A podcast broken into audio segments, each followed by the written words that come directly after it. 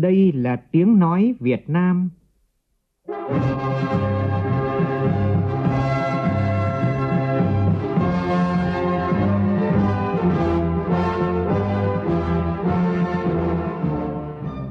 là tiếng nói Việt Nam, phát thanh từ Hà Nội, thủ đô nước Cộng hòa xã hội chủ nghĩa Việt Nam.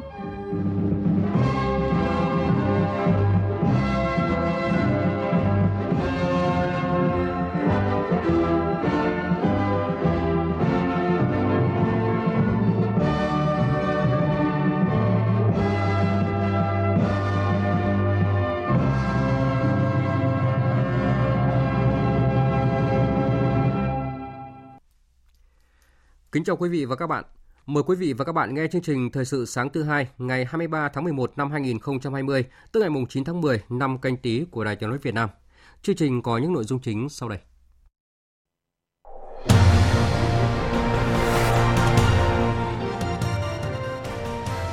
Tham dự phiên thảo luận thứ hai hội nghị thượng đỉnh G20 trực tuyến, Thủ tướng Nguyễn Xuân Phúc kêu gọi các quốc gia đoàn kết, xây dựng lòng tin, thực tâm hợp tác và chia sẻ trách nhiệm chung hướng tới phát triển bền vững, bao trùm và có sức chống chịu.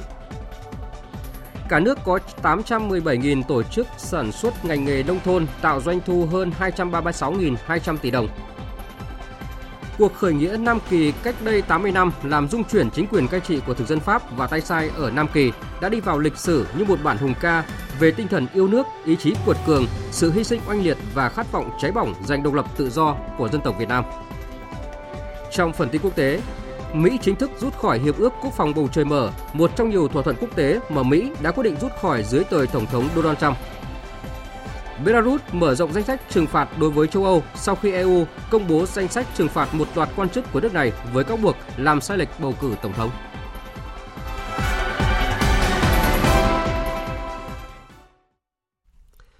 Bây giờ là nội dung chi tiết. Thưa quý vị và các bạn, trong khuôn khổ hội nghị thượng đỉnh G20 trực tuyến, đêm qua theo giờ Việt Nam, Thủ tướng Chính phủ Nguyễn Xuân Phúc đã tham dự phiên thảo luận thứ hai với chủ đề Xây dựng tương lai bền vững, bao trùm và có sức chống chịu. Phát biểu tại phiên thảo luận, Thủ tướng Nguyễn Xuân Phúc kêu gọi các quốc gia đoàn kết, xây dựng lòng tin, thực tâm hợp tác và chia sẻ trách nhiệm chung hướng tới phát triển bền vững, bao trùm và có sức chống chịu. Phóng viên Vũ Dũng đưa tin. Tại hội nghị, các nhà lãnh đạo G20 nhấn mạnh đại dịch COVID-19 đã khiến các nỗ lực giải quyết tình trạng nghèo đói, bất bình đẳng, ứng phó biến đổi khí hậu, xử lý suy thoái môi trường, phát triển bền vững ngày càng trở nên cấp thiết. Các nước tham gia Hiệp định Paris về biến đổi khí hậu khẳng định cam kết thực hiện đầy đủ hiệp định, trong đó các nước phát triển huy động 100 tỷ đô la Mỹ mỗi năm để hỗ trợ các nước đang phát triển triển khai hiệp định. Các nhà lãnh đạo khẳng định ủng hộ xây dựng nền kinh tế carbon tuần hoàn, đẩy mạnh chuyển đổi sử dụng năng lượng sạch, ổn định, an toàn, bền vững với chi phí hợp lý. Tăng cường hợp tác quốc tế nhằm giảm suy thoái đất, bảo vệ hệ sinh thái và đa dạng sinh học, bảo đảm an ninh lương thực và quản lý bền vững nguồn nước. Các nhà lãnh đạo nhấn mạnh vai trò quan trọng của G20 trong thúc đẩy thực hiện đúng thời hạn chương trình nghị sự 2030 về phát triển bền vững, tăng cường hơn nữa trao quyền cho phụ nữ và thanh niên, bao gồm việc nâng cao chất lượng giáo dục, thúc đẩy phát triển tài chính bao trùm, thu hẹp khoảng cách số. Phát biểu tại hội nghị, Thủ tướng Nguyễn Xuân Phúc nhấn mạnh đại dịch COVID-19 đã kéo lùi thành quả phát triển của cả thế giới hàng thập kỷ, đẩy hàng chục triệu người rơi vào nghèo đói. Dịch bệnh, thiên tai, bất bình đẳng, ô nhiễm môi trường, đói nghèo, khoảng cách số, an ninh lương thực, an ninh nguồn nước vẫn là những thách thức toàn cầu mà không riêng một quốc gia nào có thể xử lý được. Để vượt qua thách thức, các quốc gia cần đoàn kết, xây dựng lòng tin, thực tâm, hợp tác và chia sẻ trách nhiệm chung hướng tới phát triển bền vững, bao trùm và không để một quốc gia hay người dân nào bị bỏ lại phía sau. Chúng tôi kêu gọi G20 cùng với sự hợp tác của Liên Hiệp Quốc, Ngân hàng Thế giới, IMF, WTO tích cực kiến tạo những nền tảng phát triển mới như chuyển đổi nền kinh tế số, kinh tế tuần hoàn, tăng trưởng xanh để vượt qua thách thức và thu hẹp khoảng cách phát triển. Tôi nhắc trí về những vấn đề mà các ngài đã nêu ra hôm nay. Thứ hai, để thực hiện thành công mục tiêu của Liên Hiệp Quốc về phát triển bền vững SDG 2030 và công kết Paris về ứng phó biến đổi khí hậu, các quốc gia cần có quyết tâm chính trị cao, nỗ lực thực hiện lồng ghép mục tiêu SDG cam kết khí hậu vào chương trình kế hoạch phát triển của từng quốc gia. Mong rằng các nước G20 đi đầu hỗ trợ về tài chính công nghệ cho các nước đang phát triển thực hiện các mục tiêu SDG 2030, tham gia hiệu quả chuỗi cung ứng toàn cầu, tiếp cận thị trường và các nguồn vốn vay ưu đãi, đồng thời G20 đẩy mạnh hợp tác về ứng phó biến đổi khí hậu, ô nhiễm môi trường, nhất là chống suy giảm chất lượng đất, bảo tồn san hô, giảm rác thải nhựa và quản lý bền vững nguồn nước.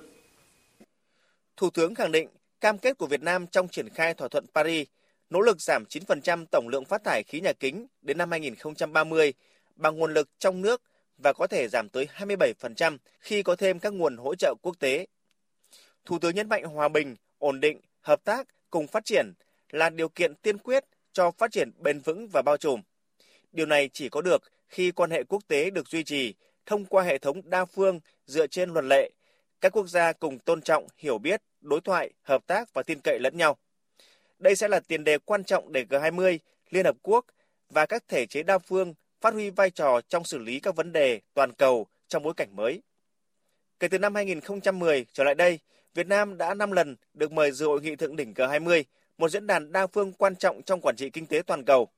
Việc Thủ tướng Chính phủ nước ta tham dự và phát biểu tại hội nghị thượng đỉnh G20 trực tuyến đã khẳng định đóng góp tích cực, có trách nhiệm của Việt Nam trên cương vị Chủ tịch ASEAN 2020 vào các vấn đề chung của toàn cầu. Thưa quý vị và các bạn, à, sau hai ngày họp trực tuyến thì hội nghị thượng đỉnh nhóm các nền kinh tế phát triển và mới nổi G20 đã kết thúc tốt đẹp và gửi đi thông điệp về hy vọng và yên tâm tới công dân của mình cũng như là cộng đồng toàn cầu. Phát biểu kết thúc hội nghị thượng đỉnh trực tuyến của các nhà lãnh đạo G20 kéo dài 2 ngày do Ả Rập Xê Út chủ trì, Quốc vương Ả Rập Xê Út cho biết các nước G20 duy trì cam kết hợp tác cùng nhau để đối phó với đại dịch COVID-19, bảo vệ cuộc sống và sinh kế của người dân. Theo Quốc vương Ả Rập Xê Út, đây là lần đầu tiên nước này giữ chức chủ tịch G20, song nước này đã có thể vượt lên thách thức trong bối cảnh xảy ra đại dịch với sự hỗ trợ của các nước thành viên.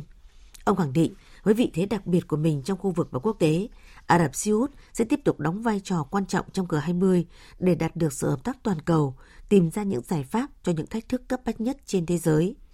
Kết thúc hội nghị, Quốc vương Ả Rập Xê Út đã trao lại chức chủ tịch luân phiên G20 cho Italia. Nước sẽ chủ trì hội nghị thượng đỉnh của nhóm này vào năm sau.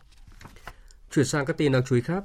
Chiều qua đến thăm và làm việc tại một số cơ sở kinh tế xã hội trên địa bàn huyện Buôn Đôn, tỉnh Đắk Lắk, đồng chí Phạm Minh Chính, Ủy viên Bộ Chính trị, Bí thư Trung Đảng, trưởng ban tổ chức Trung ương yêu cầu chính quyền địa phương và các đơn vị sản xuất, đặc biệt là đơn vị sản xuất điện năng lượng mặt trời phải quan tâm đến vấn đề xử lý môi trường sau khi kết thúc dự án, tuyệt đối không đánh đổi môi trường để phát triển kinh tế nay đến kết thúc dự án này còn gần hai chục năm nữa thì phải nghiên cứu phải có phương án nó phù hợp để giải quyết vấn đề này. Đặc biệt là không chỉ ảnh hưởng đến môi trường. Xem kinh nghiệm các nước họ làm thế nào rồi công nghệ hiện nay xử lý thế nào rồi tổng thể cái này sau khi mà hết dự án thì nó cái khối lượng nó là bao nhiêu tính chất nó làm sao trên cơ sở để giải quyết được cái bài toán môi trường. Sau khi được cái này nhưng mà không mất cái kia không đánh đổi môi trường để phát triển kinh tế. Thưa quý vị và các bạn, hôm nay kỷ niệm ngày năm kỳ khởi nghĩa, Cách đây 80 năm, ngày 23 tháng 11 năm 1940, dưới sự lãnh đạo của xứ ủy Nam Kỳ, cuộc khởi nghĩa cuộc khởi nghĩa Nam Kỳ nổ ra đã làm dung chuyển chính quyền cai trị của thực dân Pháp và tay sai ở Nam Kỳ, trở thành tiếng súng báo hiệu cho sự thắng lợi tất yếu của cuộc tổng khởi nghĩa trên toàn quốc, đi vào lịch sử như một bản hùng ca về tinh thần yêu nước, ý chí cuột cường, sự hy sinh anh liệt và khát vọng cháy bỏng giành độc lập tự do của dân tộc Việt Nam. Gắn liền với cuộc khởi nghĩa Nam Kỳ, lá cờ đỏ sao vàng lần đầu tiên xuất hiện vào ngày 23 tháng 11 năm 1940, tập hợp rộng rãi các tầng lớp nhân dân yêu nước vào mặt trận phản đế, luôn luôn là hình ảnh thiêng liêng mà bao thế hệ đảng viên, chiến sĩ và đồng bào ta không quản hy sinh xương máu để tô thắm thêm cho lá cờ Tổ quốc vì sự nghiệp giành độc lập tự do của đất nước.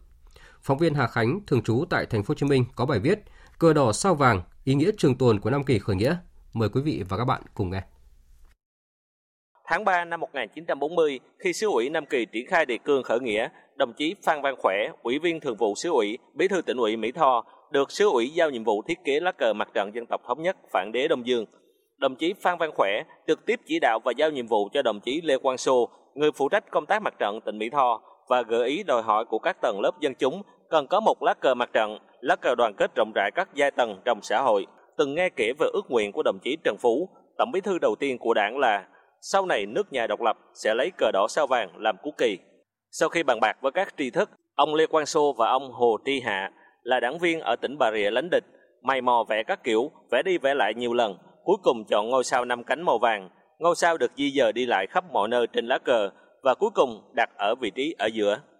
Đến tháng 4 năm 1940, mẫu cờ nền đỏ sao vàng năm cánh ở giữa hoàn thành.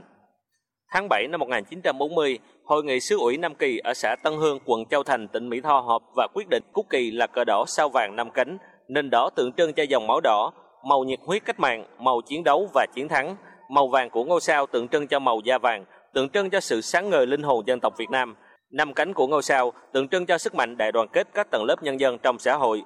sĩ, nông, công, thương, binh cùng nhau chiến đấu giành độc lập, tự do và sự quy tụ đó là khối đại đoàn kết toàn dân tộc. Giáo sư Trần Văn Dầu khẳng định, khởi nghĩa Nam Kỳ 1940 đã để lại cho toàn thể dân tộc ta một báu vật tiêu biểu cho truyền thống đấu tranh cách mạng anh dũng, cho hy vọng đầy tràn của nhân dân vào tương lai sáng lạng của dân tộc. Đó là lá cờ đỏ sao vàng năm cánh, lá cờ của cuộc khởi nghĩa Nam Kỳ và sau này là quốc kỳ Việt Nam. Theo tiến sĩ Lê Văn Tý, Phó trưởng ban tuyên giáo tỉnh ủy Tiền Giang, cờ đỏ sao vàng là báu vật phương Nam, là biểu tượng sáng ngời của ý chí kiên cường, tinh thần đấu tranh quật khởi của nhân dân ta. Quốc kỳ cờ đỏ sao vàng năm cánh ở giữa là báo vật phương Nam, được kết tinh suốt hàng ngàn năm đấu tranh anh dũng kiên cường, bền bỉ chống giặc ngoại xâm, xây dựng và bảo vệ đất nước, là tinh anh, là hồn cốt của dân tộc Việt Nam ta. Lá cờ đỏ sao vàng ra đời đã khẳng định sự sống nhất, độc lập, tự chủ, hòa bình của dân tộc Việt Nam. Phó giáo sư tiến sĩ Phan Xuân Biên, Ủy viên Hội đồng Lý luận Trung ương, Phó Chủ tịch Hội Khoa học Lịch sử Việt Nam đánh giá, cờ đỏ sao vàng là sáng tạo sinh ra trong năm kỳ khởi nghĩa, màu đỏ là màu của cách mạng, tinh thần quật khởi, sao vàng năm cánh là giá trị vàng son, năm cánh đại diện cho các lực lượng sĩ nông công thương, tri thức vân vân. Và đây là ý nghĩa trường tồn của năm kỳ khởi nghĩa. Nam kỳ khởi nghĩa đã sản sinh ra một cái sản phẩm đó là cờ đỏ sao vàng à, biểu tượng của tinh thần quật khởi dân tộc khát vọng độc lập dân tộc đồng là là sự đại đoàn kết toàn dân tộc động lực của sự phát triển của đất nước nó được sinh ra từ Nam kỳ khởi nghĩa trở thành biểu tượng quốc kỳ của nước Việt Nam độc lập sau này. Đây là một cái ý nghĩa phải là trường tồn. Khởi nghĩa Nam kỳ là một trong những sự kiện quan trọng để lại dấu ấn không thể phai mờ là sự kiện chứa đựng bài học lịch sử có giá trị lý luận và thực tiễn vô cùng quý báu cho đảng và nhân dân ta. Ngày nay, lá cờ tổ quốc kiêu hãnh tung bay khắp nơi, hiện diện trong mỗi cơ quan, đơn vị, trong các sự kiện lớn của đất nước vân vân, như một lời khẳng định về một Việt Nam trường tồn. Thời sự VOV, nhanh, tin cậy, hấp dẫn. Mời quý vị và các bạn nghe tiếp chương trình Thời sự sáng của Đài Tiếng nói Việt Nam. Sáng nay tại Hà Nội, Bộ Nông nghiệp và Phát triển nông thôn sơ kết 2 năm thực hiện Nghị định 52 của Chính phủ về phát triển ngành nghề nông thôn. Phóng viên Minh Long thông tin. Ngành nghề nông thôn, làng nghề là một nét bản sắc riêng của nền kinh tế, văn hóa Việt Nam từ lâu đời, giữ vai trò quan trọng trong quá trình phát triển nông thôn Việt Nam. Việc phát triển ngành nghề nông thôn, bảo tồn và phát triển làng nghề truyền thống góp phần quan trọng nhằm phát triển nền kinh tế dịch vụ và có ý nghĩa đặc biệt quan trọng đối với sự chuyển dịch cơ cấu kinh tế, phát triển kinh tế xã hội nông thôn theo định hướng công nghiệp hóa, hiện đại hóa và gìn giữ phát huy bản sắc văn hóa dân tộc. Đến nay cả nước đã có 817.000 tổ chức sản xuất ngành nghề nông thôn với quy mô doanh nghiệp nhỏ và vừa, hợp tác xã, tổ hợp tác và hộ gia đình, tăng 119.000 cơ sở so với năm 2017, thời điểm trước khi Nghị định số 52 của Chính phủ được ban hành. Số liệu thống kê cho thấy doanh thu từ các hoạt động ngành nghề nông thôn hiện nay đạt 236.200 tỷ đồng, tăng 40.000 tỷ đồng so với năm 2017. Nằm trong chương trình kích cầu du lịch nội địa với chủ đề Du lịch Việt Nam an toàn hấp dẫn, tối qua tại huyện đảo Phú Quốc, Tổng cục Du lịch phối hợp với Sở Du lịch tỉnh Kiên Giang, Hội đầu tư phát triển du lịch Phú Quốc tổ chức chương trình kích cầu du lịch Phú Quốc. Phóng viên Lam Hiếu thường trú tại đồng bằng sông Cửu Long đưa tin. Ông Hà Văn Siêu, Phó Tổng cục trưởng Tổng cục Du lịch cho biết,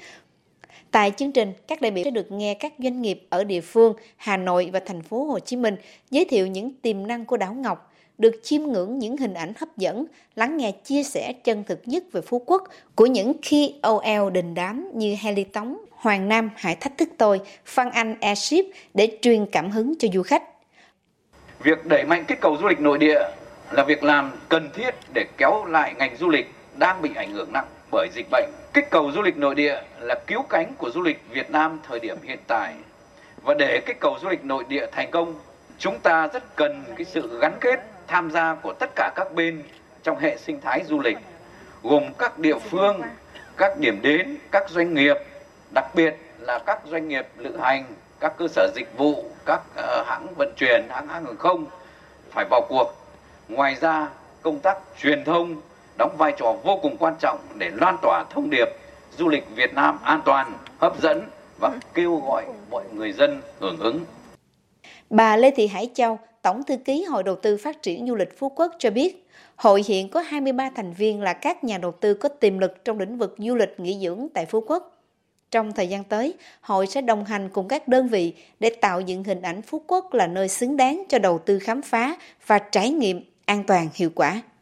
Năm 2021 sẽ là năm cần chuyển từ trạng thái xoay sở linh hoạt sang trạng thái khám phá tiềm thức, khám phá nguyên sơ. Tiềm thức đó là những giá trị tự thân của ngành dịch vụ, là bản ngã riêng, là phú quốc của Việt Nam trên bản đồ du lịch của khu vực và thế giới. Theo Sở Du lịch tỉnh Kiên Giang, 10 tháng năm 2020, tổng thu của ngành du lịch địa phương chỉ được hơn 8.000 tỷ đồng, sụt giảm hơn 12.000 tỷ đồng. Ngành du lịch Kiên Giang hy vọng thông qua chương trình kích cầu du lịch này, hình ảnh du lịch Phú Quốc sẽ được du khách gần xa biết đến nhiều hơn, đồng thời kêu gọi các doanh nghiệp tiếp tục nỗ lực vượt qua khó khăn, tạo thêm nhiều sản phẩm du lịch mới, dịch vụ mới, cùng nhau liên kết để phát triển trong thời gian tới.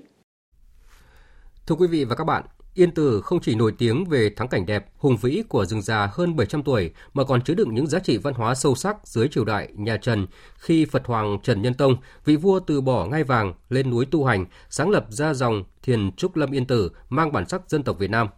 Hơn 7 thế kỷ đã qua, nhưng tư tưởng triết lý nhân sinh về Phật giáo nhập thế vẫn còn thiết thực, đánh thức nhiều trái tim, làm việc thiện ý nghĩa. Để lan tỏa những giá trị nhân văn sâu sắc này, Ủy ban dân tỉnh Quảng Ninh đã tổ chức chuỗi hoạt động về miền Phúc Địa Yên Tử kéo dài hơn một tháng như lời mời gọi du khách, Phật tử về chốn linh thiêng để cảm nhận những di sản văn hóa riêng có của vùng đất Phật vào thu. Nhân ngày Di sản văn hóa Việt Nam 23 tháng 11, mời quý vị và các bạn đến với Yên Tử qua bài viết của phóng viên Vũ Miền, thường trú tại khu vực Đông Bắc. Mùa thu, Yên Tử khoác lên mình chiếc áo nhuốm màu thời gian với những sự kiện quan trọng gắn với khánh đản, ngày xuất gia và nhập niết bàn của Phật Hoàng Trần Nhân Tông – mùa thu yên tử, nơi Phật Hoàng xuất gia tu hành và hóa Phật, còn là mùa của tâm linh hướng thượng, hướng đến những giá trị nhân văn tốt đẹp. Thượng tọa Thích Đạo Hiển, Phó trưởng ban trị sự, tránh thư ký Giáo hội Phật giáo Việt Nam tỉnh Quảng Ninh cho biết. Người Việt ấy có tập tục đi lễ chùa, cầu bình an vào hai cái dịp trong năm, mùa xuân và mùa thu. Bởi vì hai cái mùa ấy, ấy là trời đất giao hòa, thời tiết rất đẹp. Vì vậy đấy, lòng người đấy là cũng an nhàn thanh thản hơn với cái việc năm nay à, nhà nước có cái chính sách kích cầu du lịch ấy, thì à, tăng ni Phật tử Phật giáo tức là rất vui và đồng hành với ờ, tỉnh Quảng Ninh trong việc ờ, kích cầu du lịch để ờ, nhân dân du khách về với các khu danh thắng về với non tiếng yên sử tử đặc biệt là về để tưởng niệm Phật Hoàng. Khác với sự xô bồ náo nhiệt trong không gian lễ hội mùa xuân, yên tử và thu sâu lắng trầm mặc tiếng kinh cầu quốc thái dân an vẳng lên từ các ngôi chùa, cũng gợi lên cho Phật tử và du khách hành hương về Yên Tử với những cảm nhận khác lạ. À, tôi đến với Yên Tử cũng nhiều lần rồi, nhưng đây là lần đầu tiên tôi đến đúng ngày mùa thu. Thật sự là đẹp, vừa nắng, vừa ấm nhưng lại vừa mát. Cho nên cái không gian nó rất là thoải mái. Còn những mùa khác ví dụ như mùa hè thì nó lại quá là nắng nóng. Cận về đông thì sương mù nó lại quá nhiều. Cho nên cũng sẽ làm khó khăn và trơn trượt hơn trên cái đường mà đi tôi là người con Phật thì thực ra sống ở đất Phật thì học được về cách à, từ bi hỷ xả và cái à, khoan dung của ngài. Tôi luôn luôn mong muốn con cháu tôi hướng về đạo Phật và làm theo pháp Phật. Những vườn tháp cổ trong khuôn viên Huệ Quang Kim Tháp, trái tim của non thiêng yên tử, diêu phong dưới nắng vàng, hàng đại hơn 700 tuổi trước chùa Hoa Yên chút lá, chờ cảnh khẳng khiu, chờ tiết xuân ấm áp bung hoa nở nhụy, đúng như tinh thần vượt qua khổ hạnh của đạo Phật – để chờ đón an yên. Những đường tùng cổ hơn 700 tuổi, những vườn am tháp với kiến trúc nghệ thuật thời Trần cùng những di tích khảo cổ đại diện văn hóa của một triều đại rực rỡ đã được các nhà khoa học trong nước và quốc tế nhìn nhận, nghiên cứu và xếp hạng di tích cấp quốc gia. Ông Michel Krop, trưởng đại diện UNESCO tại Việt Nam cho biết những giá trị về tự nhiên và văn hóa của Yên Tử cần được đánh giá đúng tầm để được bảo vệ và phát huy những giá trị không phải nơi đâu cũng có. Tôi thấy rất ấn tượng với không gian nơi đây, một địa danh đẹp được bao quanh bởi núi, rừng già và rất linh thiêng. Những giáo lý của Phật Hoàng sáng lập nhiều năm trước đã gắn liền với nhiều giá trị mà UNESCO đang thúc đẩy, đó là giá trị về hòa bình, nhân văn và lòng bao dung, nhất là những giáo lý của Ngài về tình đoàn kết dân tộc luôn còn tính thời sự, rất thiết thực và Việt Nam cần gìn giữ vì đây là một di sản không phải nơi đâu cũng có được.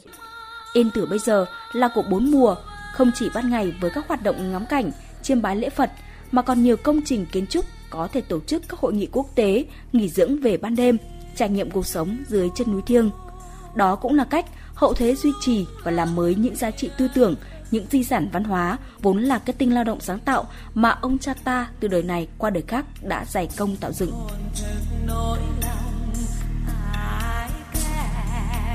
Tình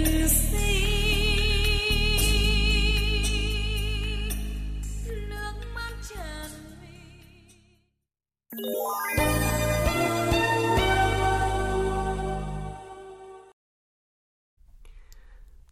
theo là phần tin thế giới.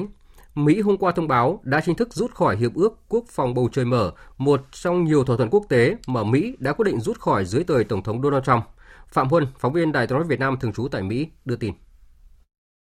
Trong tuyên bố ngày 22 tháng 11, Cố vấn an ninh quốc gia Mỹ Robert O'Brien cho biết đã tròn 6 tháng kể từ khi Mỹ thông báo rút khỏi hiệp ước và Mỹ đã không còn là thành viên của thỏa thuận mà Nga đã vi phạm trong nhiều năm. Theo ông O'Brien, Tổng thống Trump không ngừng đặt nước Mỹ lên trên hết bằng cách rút khỏi các thỏa thuận và hiệp ước đã lỗi thời, vốn mang lại lợi ích cho các đối thủ của Mỹ và làm phương hại tới an ninh quốc gia Mỹ. Động thái của Mỹ được cho là có thể tăng thêm chia rẽ giữa Mỹ và các đồng minh châu Âu. Những nước đã kêu gọi Washington ở lại hiệp ước này, bất chấp các mối lo ngại về Nga.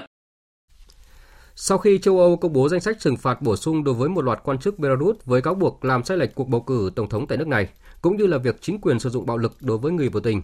Belarus thông qua tuyên bố đưa ra các biện pháp đáp trả cứng rắn. Phóng viên Văn Thường, thường trú tại Liên bang Nga, đưa tin. Trả lời phỏng vấn kênh truyền hình quốc gia Belarus 1, Ngoại trưởng Belarus Vladimir Makey cho biết, nước này sẽ mở rộng các biện pháp trừng phạt đối với Liên minh châu Âu bằng cách mở rộng các hạn chế đối với ban lãnh đạo của EU.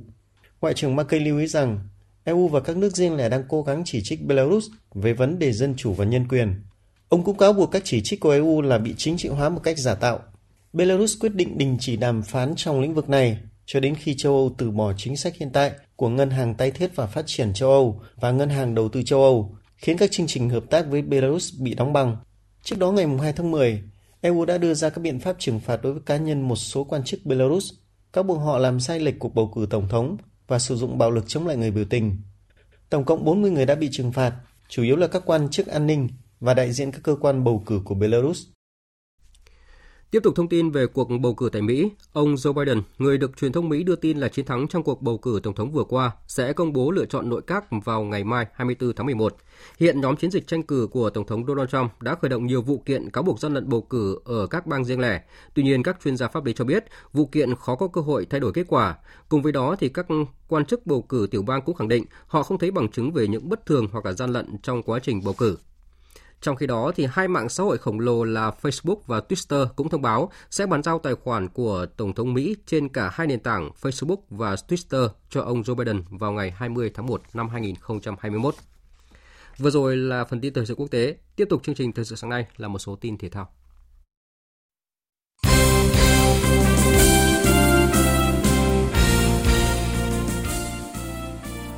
Vòng chung kết giải bóng đá Futsal HD Bank Cúp Quốc gia 2020 khai mạc chiều qua tại nhà thi đấu thể dục thể thao tỉnh Đắk Lắk. Đây là năm thứ tư giải được Liên đoàn bóng đá Việt Nam và Đài Tiếng nói Việt Nam phối hợp tổ chức và cũng là lần đầu tiên được tổ chức tại một tỉnh ở Tây Nguyên. Giải năm nay có sự tham dự của 8 đội bóng. Ngay sau lễ khai mạc đã diễn ra trận đấu giữa đội Hưng Gia Khang Đắk Lắk và đội Quảng Nam. Kết quả đội Quảng Nam giành chiến thắng với tỷ số 2-1. Trong khi đó, Stanvinet Salatech Khánh Hòa thắng đội Cao Bằng với tỷ số 5-1. Trước đó, Sahako đã vượt qua Thái Sơn Bắc với tỷ số 5-2. Như vậy, hai cặp đấu bán kết ở Cúp Quốc gia sẽ là Thái Sơn Nam gặp Quảng Nam và Stanvinet Salatech Khánh Hòa gặp Sahako. Các trận đấu này sẽ diễn ra vào ngày mai. Chuyển sang tin bóng đá quốc tế. Tại vòng 9 giải bóng đá Ngoại hạng Anh diễn ra sáng nay, câu lạc bộ Arsenal có chuyến làm khách đầy khó khăn trên sân của Leeds United và chỉ giành được một điểm. Trong khi đó, Liverpool với lợi thế sân nhà đã đánh bại câu lạc bộ Leicester City. Ở trận đấu trước đó thì Everton đã giành chiến thắng nhọc nhằn 3-2 trước Fulham. Tại Tây Ban Nha, duy nhất chỉ có một trong số ba đội chủ nhà có được chiến thắng trong các trận đấu diễn ra đêm qua dạng sáng nay. Đó là Deportivo Alaves thắng Valencia 2-0, còn Cadiz để thua Real Sociedad 0-1 và Granada thua Real Valladolid với tỷ số 1-3. Tại Italia, trận đấu tâm điểm của vòng 8 giữa Napoli và AC Milan đã kết thúc với phần thắng 2-0 nghiêng về phía đội khách AC Milan. Ở trận đấu còn lại, Udinese đánh bại đội khách Genoa với tỷ số 1-0. Dự báo thời tiết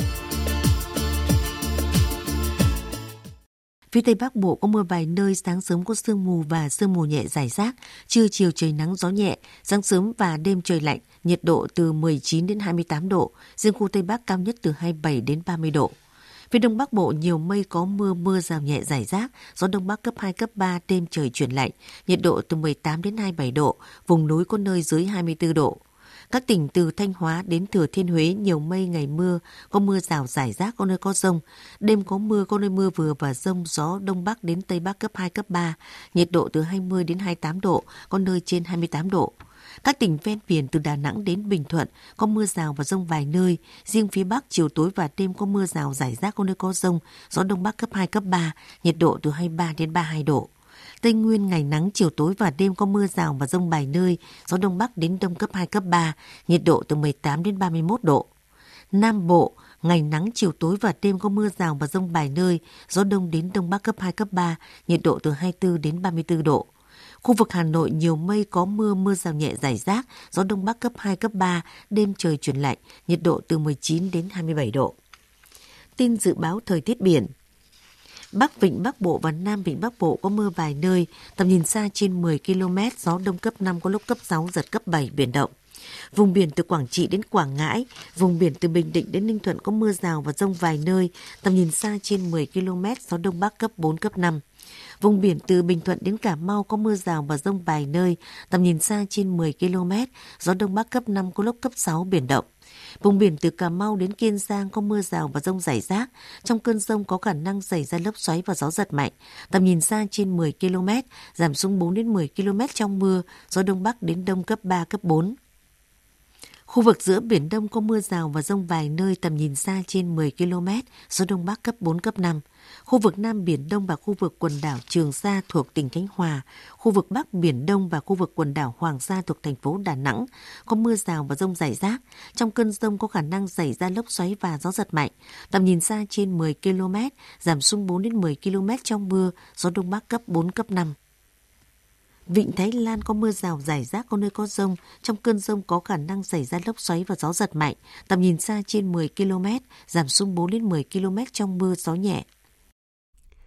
Thông tin dự báo thời tiết vừa rồi đã kết thúc chương trình thời sự sáng nay của Đài Tiếng nói Việt Nam. Chương trình do biên tập viên Nguyễn Cường biên soạn và thực hiện với sự tham gia của phát thanh viên Phượng Minh và kỹ thuật viên Trần Tâm. Chịu trách nhiệm nội dung Hoàng Trung Dũng. Cảm ơn quý vị và các bạn đã dành thời gian lắng nghe.